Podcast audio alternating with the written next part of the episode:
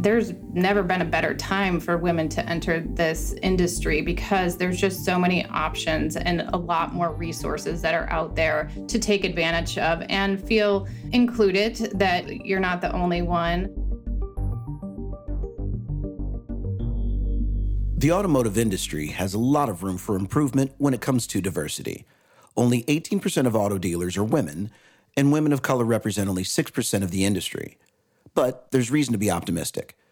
Our guest today is Kelly Webb Roberts. Kelly is president of the Webb Automotive Group, executive board member of the Chicago Automobile Trade Association, and has previously been named one of Automotive News's 40 Under 40. Kelly has seen improvement in diversity over the last 10 years and runs a diverse team herself.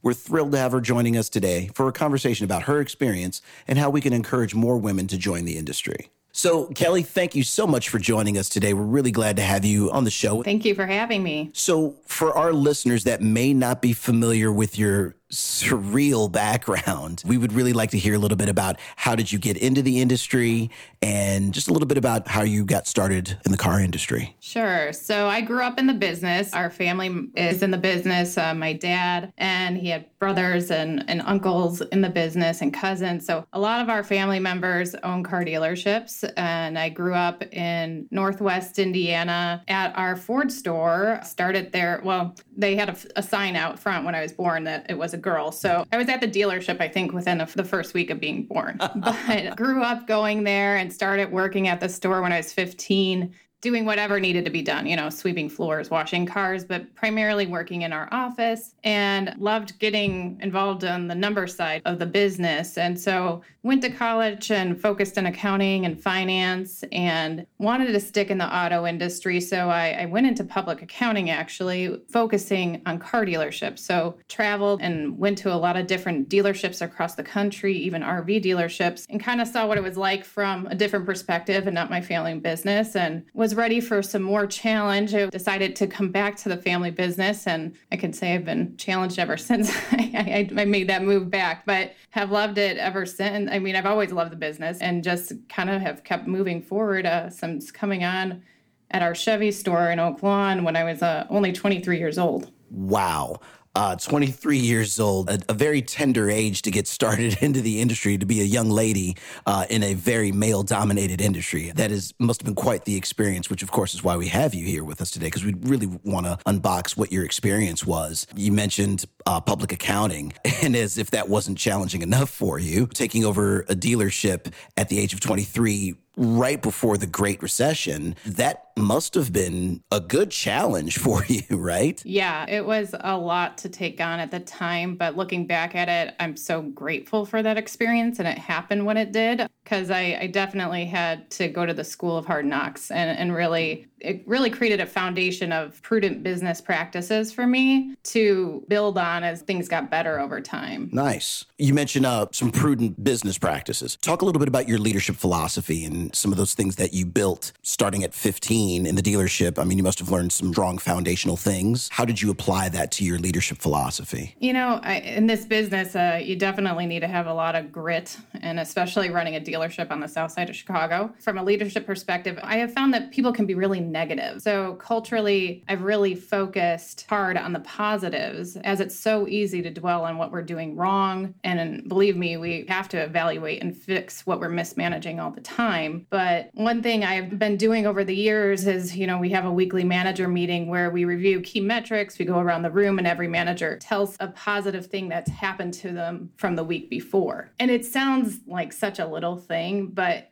I'll tell you, it's really great because they'll share something typically that a professional, but sometimes they're sharing something personal, like, "Hey, I just bought a new house last week," or "Guess what? I this actually was in a meeting last week. I, I bought, I finally bought a new house, and it's closer to the dealership." You know, they're committing it to their job. You find out so many things that people are doing well that get overlooked, and I love doing it. And it, it's again something that doesn't seem like a big deal, but it's just trying to connect people and make sure, like, hey I didn't know you were working on that project, and that's awesome that you accomplished that. So that's one thing from a leadership standpoint we do. Again, another little thing, but I'm a big believer that the little things make the big things happen. We have this little thing called golden tickets that employees are able to write out one, write out tickets for each other, recognizing them for something they've gone above and beyond for customers or other things in the dealership. And it just another way, you know, again, to focus on the positive, seeing that people are doing great things that sometimes go unnoticed. And it's fun to read what some of these things that get turned in because they're all over the board. I mean, to the point where one of them was another employee recognizing them for doing the Heimlich maneuver in the lunchroom,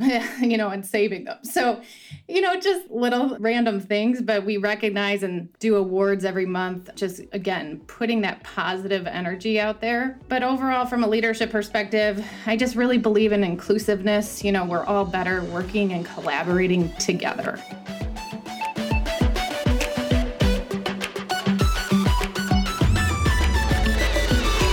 There have been so many challenges dealers have had to tackle head on in 2020 that it's not surprising many have let their SEO game slip a bit.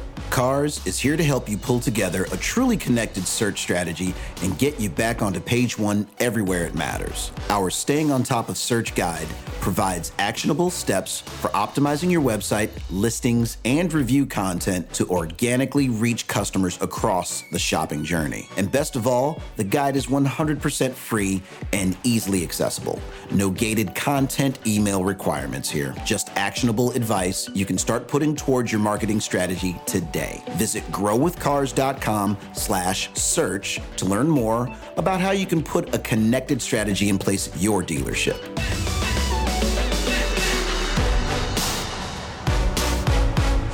Really love that positive mentality there. You know, I've been in sales for a fair amount of time myself too. I couldn't agree with you more as it relates to small act, big result. Those little steps that people take to focus a little bit more on the positive really do have a big impact. So I think there's a lot that people can take away from that. I think that's a, an excellent philosophy to deploy. You mentioned wanting to be obviously more inclusive, um, weaving your positive tactics into that being inclusive mentality there. So, speaking of being inclusive, what's it like being a woman in leadership in a very male dominated industry? Maybe speak a little bit about some of the challenges that you might have encountered along the way, how you handled that, and just sort of how you've been able to maybe maintain that positive perspective throughout the process, because I'm sure that's probably where a lot of people struggle with it. Could you maybe unpack a little bit of that? Sure. Being a woman in this industry, I, I will say things have progressed dramatically in my relatively short time in the industry. And I don't focus as much on, on being a female in the business, but rather on the challenges of operating multiple businesses. But if I were to reflect on it, I think my challenges of being a female in the industry really occurred earlier on in my career. And I would say some of it was more so because I was just really young running a dealership. But I think I really had to overcome people taking me seriously and stereotyping. You know, reflecting on it, one question asked of me that I can recall was, you know, why was I coming to work on a Saturday? Shouldn't I be out shopping and getting my nails done? You know, just stereotypes like that, where they, you know, just assuming things. But I think all of us have several moments throughout our careers that we can look back at that we use as motivation to push harder and, and drive change. So overall, I truly feel that being a female in the business has given me a competitive advantage. And I'm grateful really to so many men and women that have helped me along the way. Wow. Okay. Well, and for the record, I don't think there's anything wrong with getting your toes done on a Saturday because I've, you know, occasionally take a Saturday here and there to do it for myself. But that's a whole nother story. You mentioned change. You've been in the game for quite some time. What would you see are some of the changes that have happened? You know, again, going through the Great Recession, what sort of changes have you either maybe seen in the industry or even just, you know, at your own store on a smaller level? I think there's just been a lot more exposure, but more programs supporting more women to get into the business. One that I help promote is General Motors Women's Retail Network that I'm part of. We have a Drive to Succeed scholarship program, which awards scholarships to women enrolled in higher education programs that involve automotive management or service technology. So, programs like that, just getting the awareness out that there's so many different careers in automotive. Another thing I'm involved with is the Chicago Auto Show, um, which is produced by the Chicago Auto Trade Association. We have a luncheon during the show called What Drives Her. And it's just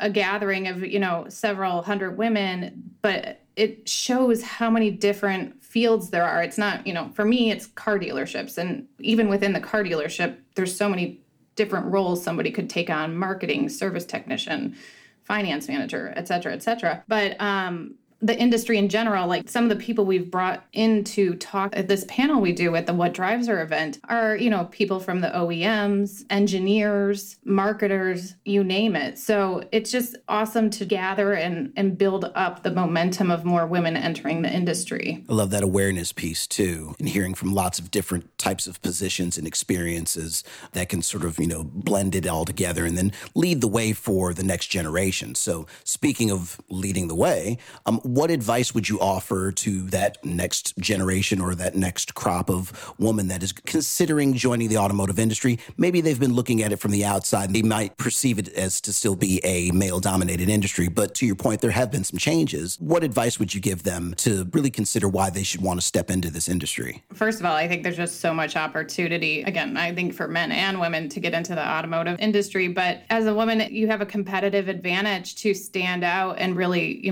drive change change in your business that you choose. But, you know, I just believe you've got to find something that you love doing. But there's never been a better time for women to enter this industry because there's just so many options and a lot more resources that are out there to take advantage of and feel included that you're not the only one. Another outlet I have found is I'm part of a women's group that meets a couple times a year of women dealers and you know we're all going through the same things. It's just finding people that you can network with. My mantra really in life and in a business is you know make results not excuses. You can always have excuses for not doing something or not trying for the next opportunity but really don't worry as much and focus on understanding and overcoming the challenges that might be in front of you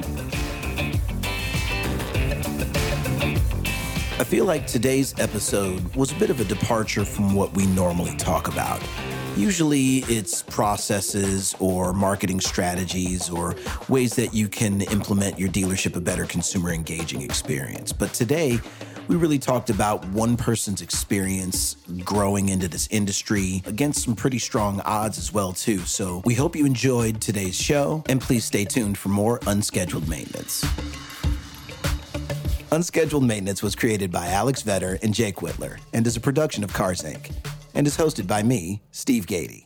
Our senior producer is Evan Sears. Sarah Nicholas is our producer, along with assistant producer Ryan Corgan Wetzel. Audio mixed by Chris Franzen. Original design and animations for each episode created by Paul Dolan and Matt Coindia. You can see those and listen to all of our episodes at growwithcars.com slash unscheduled maintenance. Unscheduled maintenance is recorded remotely from our homes we're looking forward to working in person again when we're able to safely return to our studio. Thanks for listening.